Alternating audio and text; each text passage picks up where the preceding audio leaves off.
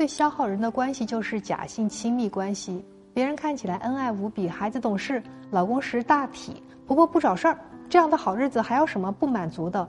但回到家的孤单与寂寞，只有自己知道。在别人眼里呢是恩爱，只有她自己知道和老公之间的渐渐疏离。其实这种关系就是我们常说的假性亲密关系。如果你处在这种关系当中，一般会有以下三种情况：第一种，情感得不到回应。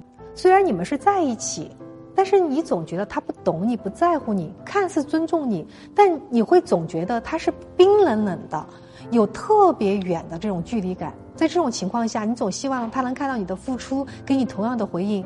但是你付出十二分，他能看到三分都不错了。就这三分，他好像也不当回事儿，不怎么有所谓。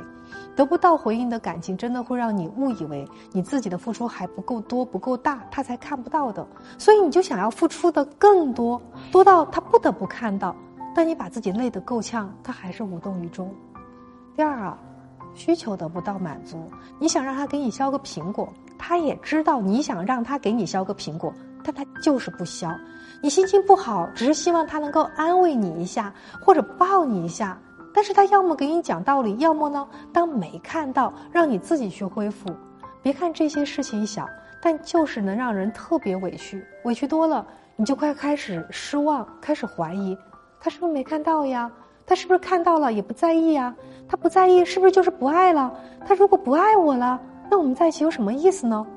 可你也知道你们不可能分开，那你只能不断的内耗，不断的质疑，不断的想各种方法测试他，希望他哪怕满足你一次，这样你就会安心。